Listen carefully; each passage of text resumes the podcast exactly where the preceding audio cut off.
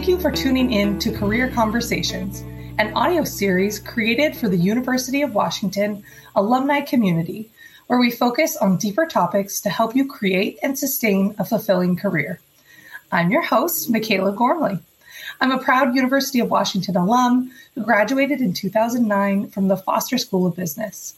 I'm an active member of UW alumni community, a former member of the Alumni Association's Gold Council, and I'm so excited to be back as the host for this series. The topic of today's career conversation is transitioning into leadership, and I'm thrilled to be joined in this conversation by Catherine Bachy. At the core of her work with individuals and teams is the belief that all are brilliant, resilient, and capable to achieve excellence. She works with leaders who want to help their teams become high performing while creating a positive work environment and managing conflict and stress along the way. Her clients say that she is gifted in creating a gracious space for important and sometimes difficult conversations to take place. She uses multiple modalities in her work with individual coaching clients as well as with teams, drawing on appreciative inquiry, systems thinking, and organizational change theory as well as the martial art of Aikido, emotional and somatic intelligence, liberating structures, graphic and visual representations, and even poetry. Catherine has degrees from Georgetown, the University of Massachusetts, and Seattle University, along with certifications in executive coaching and leadership embodiment coaching. She is currently a consultant for the University of Washington Professional and Organizational Development Organization, along with being a certified executive leadership coach. Catherine, thank you so much for joining us today. Oh, thank you, Michaela. It's a pleasure to be here. I'm so excited to be talking to you.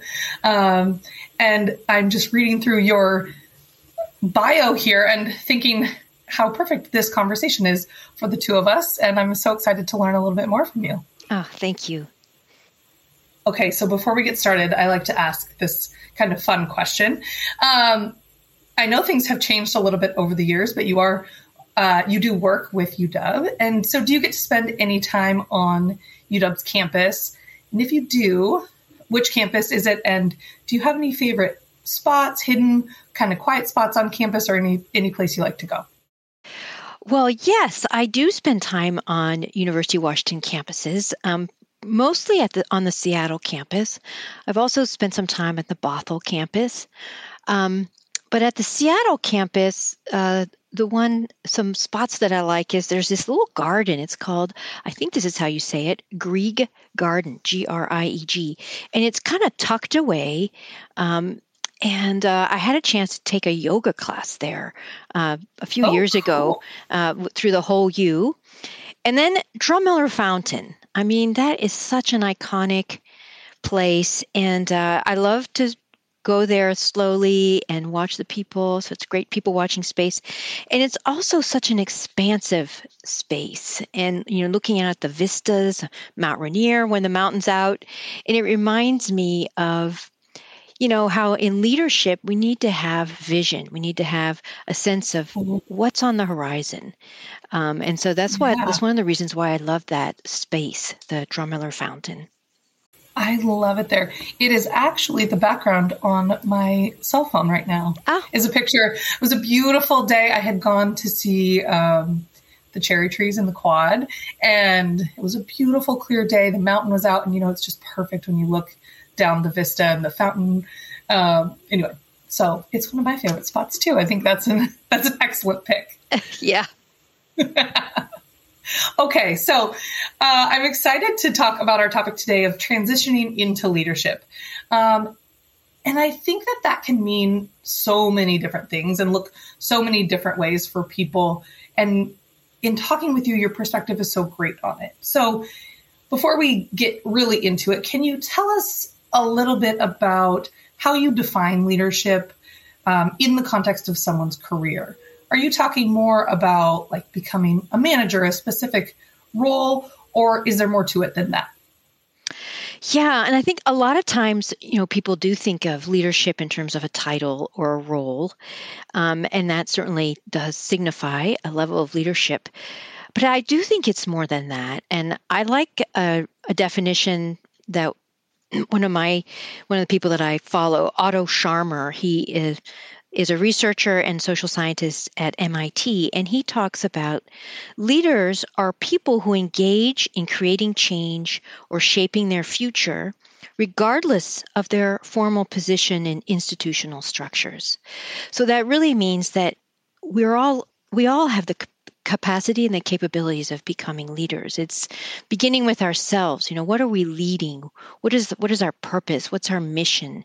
And leading ourselves first and then how do we influence others in joining us in that purpose? I think ultimately leadership is about influencing how that happens for what purpose and what impact does that influence have. That is so great. Okay will you tell me his name again or that person's yeah. name again it's his name is Otto O T T O, and his last name is Scharmer S C H A R M E R. Otto Scharmer. Oh, I love that quote. I'm going to have to to look him up and see what else I can learn from him. Okay, so we have sort of a working definition of sort of a place of influence is is how we're talking about leadership today. Um, and can you say more about how someone can sort of start to look for those opportunities of leadership or influence. Um, and how do they move toward those leadership roles in their career? Yeah. Um, I mean, I think a lot of re- sort of developing that sense of influence it's a lot around relationship building and relationship building mm-hmm. that goes beyond you know networking uh, mm-hmm. it's really how do you make a contribution? How do you make a, a deeper contribution where you are in whatever place you may be working already? How do you cultivate deeper relationships? Um, sometimes it's you know asking a manager um, to be involved in a particular project to to be involved sure. in some more strategic conversations i think we move from sort of transactional work in in the workplace uh, to more strategic work. In strategic work, we're talking about you know what's the ultimate purpose, what's the vision, um, and how to contribute to that. Uh, and I think that, that that's a, a, way of of shifting from um, shifting into more responsible and more leadership type roles is by deepening those those connections and those relationships. Um, yeah. I mean, I think that sometimes that can happen in a person's workplace, but it really depends on the workplace and on the context. And sure, I think if it's not possible, if people don't feel like they can, or there's really not a lot of opportunity, maybe they they work in a small organization, then there's right. also chances to look outside of that um, for opportunities to develop uh, leadership um, leadership opportunities, places where you know people can engage in a more strategic way. Sometimes that can be through volunteering um, on the board of a nonprofit, for example, or on a committee. If a board leadership that's like too much, then maybe on a committee uh, for a nonprofit that you know someone really um, whose mission someone is really uh, dedicated to. Also, I mean, there are other programs that are a little bit more intensive. Uh, many counties have what they call sort of leadership tomorrow is a is a is for example one in king county and it's a program that is for uh, mid-level or, or career uh, people who who want to you know they want to make a deeper contribution and learn with within a cohort of their peers and also have a context in which to practice leadership i think that's the thing about leadership. Wow. It's not just something you read about. It's actually oh. how do you practice it, right? How do you get into right. a context and practice leadership? Yeah, that's kind of the whole how it's kind of the, how leadership works, right? You can't just read a book and say, "Well, now I'm a leader." It's like, well, you it's part of how you interact with other people. So, um, yeah, that's a good point that you don't always think about. Like, you have to practice, you have to be amongst other people and and work on those skills. Yeah, and sometimes people make mistakes, and that's sure. okay. I yeah. mean, that's how we learn. that's how we come back and you you know get sharpen our saw. You know, that's that's one one of the ways that we learn. Yeah, I mean, we've definitely all been around leaders who have made mistakes, I'm sure. Mm-hmm. I've been around a few. And I've probably been one of those from time to time as well. So, uh, learning from those and just trying to get better. And uh, I I didn't know about these sort of county level organizations. That's such a such a cool opportunity. Mm-hmm. Yeah. Uh, are you talking about like the Leadership Tomorrow type of organization? Yeah, yeah, yeah, yeah. And there's yeah. you know there's uh, there's you know different counties have them, and they're nonprofits themselves, right? And and sure. they're dedicated to serving other uh, public sector organizations, nonprofits, and public sector organizations, and doing so by um, kind of training a group of mid level or early level uh, career professionals who want a different context right they're looking for another opportunity and it's a mix of sure. you know theories or of lectures and you know presentations as well as the opportunity to uh, make a contribution in a in an organization something that perhaps they wouldn't otherwise have a chance to to work on you know a unique opportunity and um, and learn a lot from other people and i think when we're with other leaders um, we learn a lot, and that that's part of that. You know, developing uh, relationships and being within a cohort that um, you really get to know people you get to really know what what they're doing in their work and it, i mean it's true networking right? Really um, just really rolling up your sleeves and working together getting to know each other. Yeah. Yeah. That is really awesome. That's a, a cool opportunity. Um, okay. So we've talked about some opportunities and where people might find those. Let's talk about what would you say are some attributes that maybe make someone a skillful leader? And we can also maybe go into how does someone go about developing some of those skills. So, uh, what what would you say those skills are, or those attributes are, and then um, maybe some ways to develop those if we know that we're not the strongest at them? Yeah. That's such a great question. Um, and I, have been thinking about this a lot. And, and in my work, um, when I think about when I'm coaching people, uh, coaching executives, our leaders, um, working with teams, the, there are four areas that that um, that I end up, you know, thinking about. And Great. And I think about sort of four sort of intelligences. Um, oh, and okay. we commonly think about, you know, intellectual intelligence or IQ, right? We've heard a lot about sure. IQ. It's, some, it's been in our yeah. vocabulary for a long time. And so we understand that sort of intellectual acuity and the ability to, to make meaning. And it's really focused on knowledge. And it's really, it's one of the most common.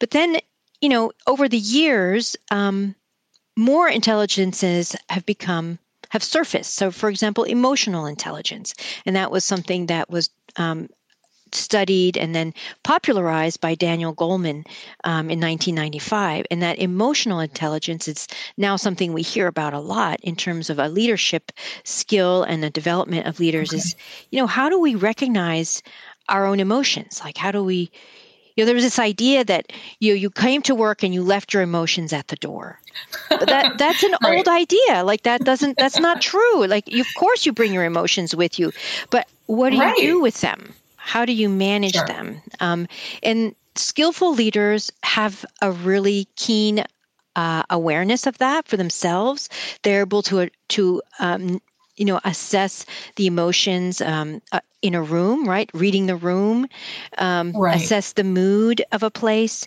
and and they're able to assess you know when a mood is constructive or when it's destructive um, there's a lot of you know people have a lot of leverage with how they show up in their with their moods. And you think about, you know, gratitude is an is an example of of an emotion that is um, that is really constructive. It's very generative. And, you know, we sure. think about people do keep gratitude journals. I mean, it's one yeah. of the most actually one of the most generative emotions that we that we can have. And the reason why people keep gratitude journals is to develop that um, that appreciative inquiry and develop that sense of it's a virtuous reinforcing loop. The more we appreciate things, the more things appreciate. It's just it's it's ongoing. Oh, I love that. And then yeah. you know, by contrast, you know, we can think of other emotions that are not um, productive, right? And right. you think about you know just by an example, the the, the emotion of resentment.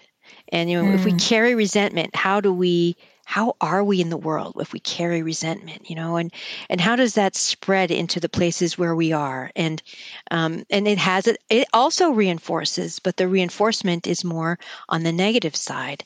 Um, so so as when you're thinking about eq or emotional intelligence it's really having a knowledge of this having an awareness of ourselves sure. in that emotional space and how we impact others and how we are impacted by others and having ways to regulate and manage our emotions um, right. so that we can come you know show up skillfully um, in leadership moments yeah i think of good leaders who i've experienced in my life and how well they could n- not just shut off their emotions not just be a robot you know not just be a blank slate or a face. Um, but recognize their emotions, recognize how they might be influencing their interaction with the people around them, and also recognizing the emotions of the other people that they're interacting with, right? Yeah. Recognizing that the other people come into their interactions with emotions and lives and feelings and all of those things as well, right? If you had something horrible happened, or maybe you just got stuck in traffic, or whatever it is, you spilled coffee all over you, or hopefully not, but you know, other hard things happen in life, and those all come into play, um, especially at work when you're there all day, every day, or or whatever your schedule might be. Yeah, for sure. and I, you know, I think you're, you're right. You know, being in a, um, a leader who can recognize the emotions of others and just um, it's like it, it it really forces people to slow down and yeah. pause and just and notice right. what's happening yeah. what's what are the emotions here um, yeah yeah it's a real art yeah it is and i think sometimes one that gets a little bit dismissed as as n- not as important mm-hmm. as maybe um, the intellectual intelligence, like you were mm-hmm. talking about earlier. Um, but but can make a huge difference in um, in those in those leadership roles, whether yeah. they're formal, formal or informal. That's right. Yeah, I think another area which um, I, I, I work with leaders with is um, something I call embodied intelligence or body intelligence, and and that's a new oh. term. Um, it comes out yeah, of I don't know that one yet yeah, it comes out of the martial arts, uh, the martial art of Aikido, and and also the the discipline of mindfulness, which you know mindfulness has been around for a very sure. long time. It is not, right. you know, it's a couple thousand years, um, and we're just finally you realizing. We didn't come up with it for this. I didn't come up for with this it. show. no, and, and you know where I think we're finally recognizing how valuable it is. Um, sure, and um, in that you know the embodied intelligence for me is is just a recognition that you know leadership is not just in our heads um, oh, we can't think yeah. our way through all of our problems and you know and all of our leadership challenges that we bring our whole bodies um, and that our bodies um, store a lot of wisdom and knowledge and um, and it can help us you know sense what's happening, help us regulate our own responses, for example, to stress or pressure, um, mm-hmm. and enable us to to come back to places of being centered and accessing um, more of our intellectual capacities in the moment. Because when we're stressed or under a lot of pressure, the uh, our access to some of our creative thinking and problem solving and even um, managing information really it it narrows and be, we become much more focused mm. on you know managing the the the stressor in the moment and less about intuition uh, creativity resourcefulness our mind literally yeah. starts to narrow the capacities start to narrow so when we become when we can when we can um, understand that and observe that in ourselves then we can reset we can recenter um, and come back to those capacities that we admire in leaders. You know that ability to process information that ability to be compassionate and yet also strong um, the ability to be creative and resourceful. All of those things require us to you know have access to our greater mind. And sometimes sure. our mind gets uh, really preoccupied with sort of feeling threatened and at danger um, when we're in right. situations that are stressful. Um, so I think so. This body intelligence is is very useful, and it's becoming more something that is taught in leadership development courses and in leadership training. Is this how do we really tune into what's happening in our bodies, and how can that help us respond more skillfully in those moments of pressure and stress? I love that idea. Yeah, that is not necessarily an idea I've heard before in a leadership setting, but definitely one that I've heard outside of that. So it would make perfect sense, right? That that is also part of of all of this conversation as well. Yes. Well, you know, we privileged um, the intellect a lot in Western society, right? And particularly right. at universities, um, right? And um, and I think in doing so, we may have missed some other capacities that we are also part of who we are. I think, you know, sometimes we think of our bodies as, you know, our sort of transportation devices for our heads, but actually our yep. bodies, like we're totally connected and we're oh, missing. who knew? who knew? we're missing information if we don't actually connect with the rest of our bodies. Isn't that funny? It's, yeah. Uh, it's like, um, when you are so overwhelmed, this happens to me. I hope this happens to other people too. Sometimes, and you're just fighting it, you're like, no, I'm fine, I'm fine, I'm fine. And your body says no. And you'll have some sort of funny yeah. physical reaction that your body is just like, no, I'm at my limit. This, I'm too stressed. I'm too whatever it is. And it's like, okay, even my brain couldn't, couldn't take that over. Yes. Yeah. Uh, yeah. You know, I'm just looking over here at my desk and there's this quote that I have um, okay. um, on a post-it note, and I just want to read it to you. It's um okay. Let me hear. It's by a man called his name is Viktor Frankl, and he wrote a okay. book called Man's Search for Meaning. Um, Viktor Frankl is a Holocaust survivor, and um, he became a scientist uh, when he came after the World War II, and he came, was able to come to the United States. And okay. um, and he he writes this between stimulus and response there is a space. In that space is our power to choose our response. In our response lies our growth and freedom. And so, uh, so what you're just talking about there, wow, right? The overwhelm. I, oh my gosh, I'm overwhelmed. My body is telling me to pause. Stimulus. I'm overwhelmed. My body's saying, take a break. Take a take a breath. Right. Find some space. And right. in that space is where you find, is where you have choice to respond in a way that is more skillful. But sometimes we just keep going. We have sort of this um, this drive, this sort of default mode of go, go, go, go, go, and we that's when we're missing. We're missing it. We're not getting all the information.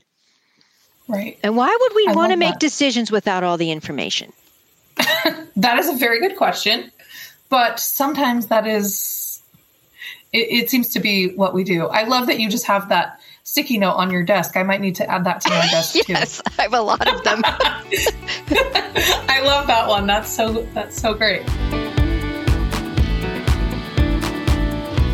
This has been part one of Career Conversations, a conversation about transitioning into leadership. Be sure to listen to part two for the rest of this conversation.